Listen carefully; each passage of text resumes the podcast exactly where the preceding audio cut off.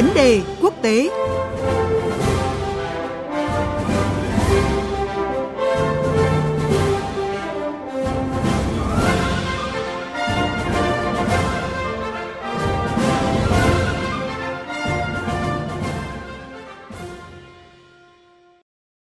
Vâng thưa quý vị và các bạn, như đã giới thiệu thì vấn đề quốc tế hôm nay chúng ta sẽ đến với chính trường Nhật Bản cùng với biên tập viên Hồ Điệp và phóng viên Bùi Hùng thường trú Đài Tiếng nói Việt Nam tại Nhật Bản. Kính chào quý vị và các bạn. Thưa quý vị, thưa các bạn, hôm nay Đảng Dân Chủ Tự do cầm quyền Nhật Bản dự kiến sẽ bầu chọn Chủ tịch Đảng thay thế Thủ tướng Abe Shinzo vừa từ nhiệm. Điều đáng chú ý là bất cứ ai giành thắng lợi trong cuộc bầu cử này gần như chắc chắn sẽ trở thành Thủ tướng mới của Nhật Bản trong phiên họp bất thường của Quốc hội vào ngày 16 tháng 9 tới, bởi Đảng Dân Chủ Tự do cầm quyền đang chiếm đa số ghế tại cả Hạ viện lẫn Thượng viện Nhật Bản – Hiện đang có rất nhiều ứng cử viên sáng giá cho vị trí Chủ tịch Đảng Dân Chủ Tự do LDP như là tránh văn phòng nội các Nhật Bản Yoshihide Suga, cựu Bộ trưởng Quốc phòng Isegu Ishiba, vân vân. Mỗi ứng cử viên đều đưa ra những chính sách mới về đối nội và đối ngoại nhằm thuyết phục sự ủng hộ của dư luận và cử tri. Nhưng câu hỏi lớn nhất hiện nay là ai sẽ đủ năng lực để kế thừa di sản của Thủ tướng Abe Shinzo, đưa Nhật Bản tiếp tục duy trì vị thế chính trị và kinh tế siêu cường trên toàn cầu. Và bây giờ thì chúng ta sẽ cùng đến với những phân tích mới nhất của phóng viên Bùi Hùng, thường trú Đài tiếng nói Việt Nam tại Nhật Bản trước giờ bỏ phiếu. Thưa anh Bùi Hùng ạ, hôm nay thì Đảng Dân Chủ Tự do cầm quyền LDP sẽ bầu chọn Chủ tịch Đảng, người gần như chắc chắn sẽ có khả năng trở thành Thủ tướng mới của Nhật Bản. Giới phân tích đang đặt cược vào gương mặt ứng cử viên nào ở thời điểm hiện nay thưa anh? Vâng, xin chào biên tập viên Hồ Điệp à, và quý vị. Vâng, à, trước tiên tôi nói qua về cái quy cách bỏ phiếu. À, theo quy định thì sẽ có 535 phiếu bầu, trong đó phiếu bầu ở địa phương là 141 phiếu bầu, chia đều cho 47 tỉnh thành, mỗi nơi 3 phiếu. Còn lại 394 phiếu bầu sẽ tập trung trong các nghị sĩ thuộc đảng à, tại một cuộc bầu tập trung. Theo thăm dò ban đầu, tại một số địa phương cũng đã địa diễn ra cái ờ, bầu cử chủ bị. Tại đây, ứng cử viên Suga đã đạt được khoảng à, 3 cả 3 phiếu bầu. Tại Fukushima, số phiếu được chia đều cho mỗi ứng cử viên. Tại tỉnh Niigata, tuy chưa có kết quả chính thức nhưng có tới 58% sự ủng hộ thuộc về ông Suga, 22,3% thuộc về ông Ishiba. À, ông Kishida chỉ đạt à, được 3,1% à, ờ, phiếu ủng hộ. Tại tỉnh Yamaguchi, ông Suga có được cả 3 phiếu ủng hộ. Các ứng cử viên cũng đã tung ra những luận điểm tranh cử, à, trong đó đề cập tới chính sách phát triển kinh tế trong đại dịch Covid-19,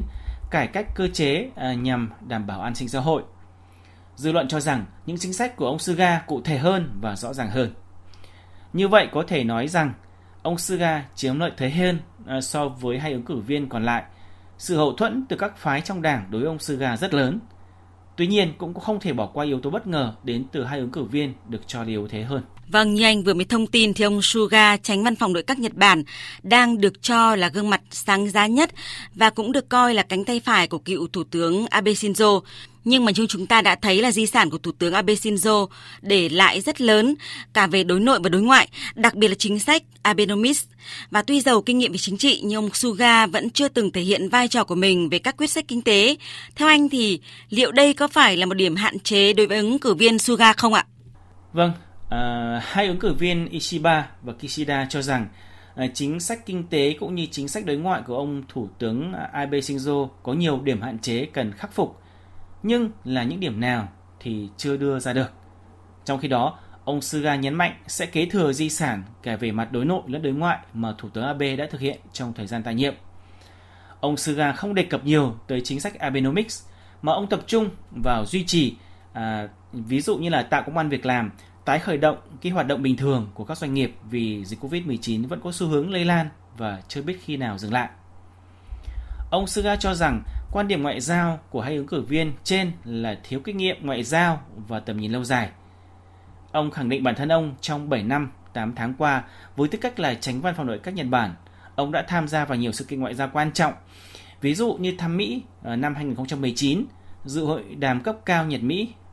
Vì vậy, ông biết cần phải làm gì trong bối cảnh hiện tại nhằm thúc đẩy quan hệ ngoại giao giữa Nhật Bản với các nước vì mục đích quốc gia. Cũng như dư luận cho rằng à, có thể ông Suga sẽ đưa ra một chính sách mới để thúc đẩy phát triển kinh tế có tên gọi Suganomics thay bề thay thế cho Abenomics nhưng có dựa trên những căn bản của Abenomics hay không thì chưa rõ. À, cũng có thể ông Suga chưa có nhiều thực tế trong việc thực thi các chính sách, nhưng trong các các đợt cải cách nội các trước đó thì không đơn giản ông Abe Shinzo thì luôn tin tưởng và giữ ông uh, Suga ở lại uh, liên tiếp với chức là tránh văn hội các Thưa anh, về phương diện đối ngoại thì cựu Thủ tướng Abe Shinzo được ví như một trong những nhà lãnh đạo Nhật Bản để lại dấu ấn đậm nét nhất ở khu vực cho Tây Bình Dương, với điểm nhấn là nhóm Bộ Tứ Kim Cương. Theo anh là việc duy trì và đẩy mạnh vai trò toàn cầu của Nhật Bản thành công có được như là Thủ tướng Abe Shinzo hiện nay, liệu có trở thành một cái sức ép đối với nhà lãnh đạo mới của Nhật Bản sắp tới hay không ạ? À, cũng phải thừa nhận rằng à, ông Abe là cái người luôn chủ động và tích cực hoạt động ngoại giao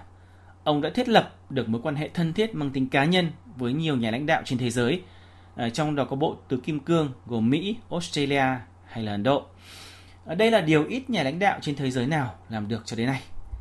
Ở trong chính sách đối ngoại à, luôn đưa ra hai chủ đề mang tính chiến lược để giải quyết, đó là ngăn chặn phát triển hạt nhân của Triều Tiên và mối đe dọa lâu dài từ Trung Quốc, điều mà Mỹ cùng quan điểm và đang nỗ lực giải quyết Điều đó đã làm nên một mối quan hệ đặc biệt giữa ông với Tổng thống Mỹ Donald Trump. À, Thủ tướng Ấn Độ và Thủ tướng Australia cũng thừa nhận có quan hệ thân thiết với Thủ tướng Abe. Do đó, dư luận cho rằng đó là một ma thuật của ông Abe trong chính sách ngoại giao. À, trong mối quan hệ quan hệ thương mại quốc tế, thì ông Abe đã tránh phê phán Tổng thống Mỹ Donald Trump không tham gia vào Hiệp định Đối tác Xuyên Thái Bình Dương TPP, nhưng vẫn tích cực vận động để có thể lập TPP 11 trừ Mỹ – ký kết hiệp định đối tác kinh tế với Liên minh châu Âu. À, vì vậy, theo tôi, nếu chính quyền mới của Nhật Bản không thừa kế những hiệu quả mà chính quyền Abe thực hiện, thì việc gắn kết tiếp tục với chính quyền Mỹ hay nhiều quốc gia khác cũng phải cũng gặp phải nhiều trở ngại. Nhiệm kỳ còn lại của ông Abe, của ông Abe chỉ còn lại một năm, nên ứng cử viên nào sau khi trở thành thủ tướng nếu kế thừa di sản của ông Abe sẽ là một bước đi khôn ngoan, còn vội vàng cải cách thì chưa chắc đã có thành công.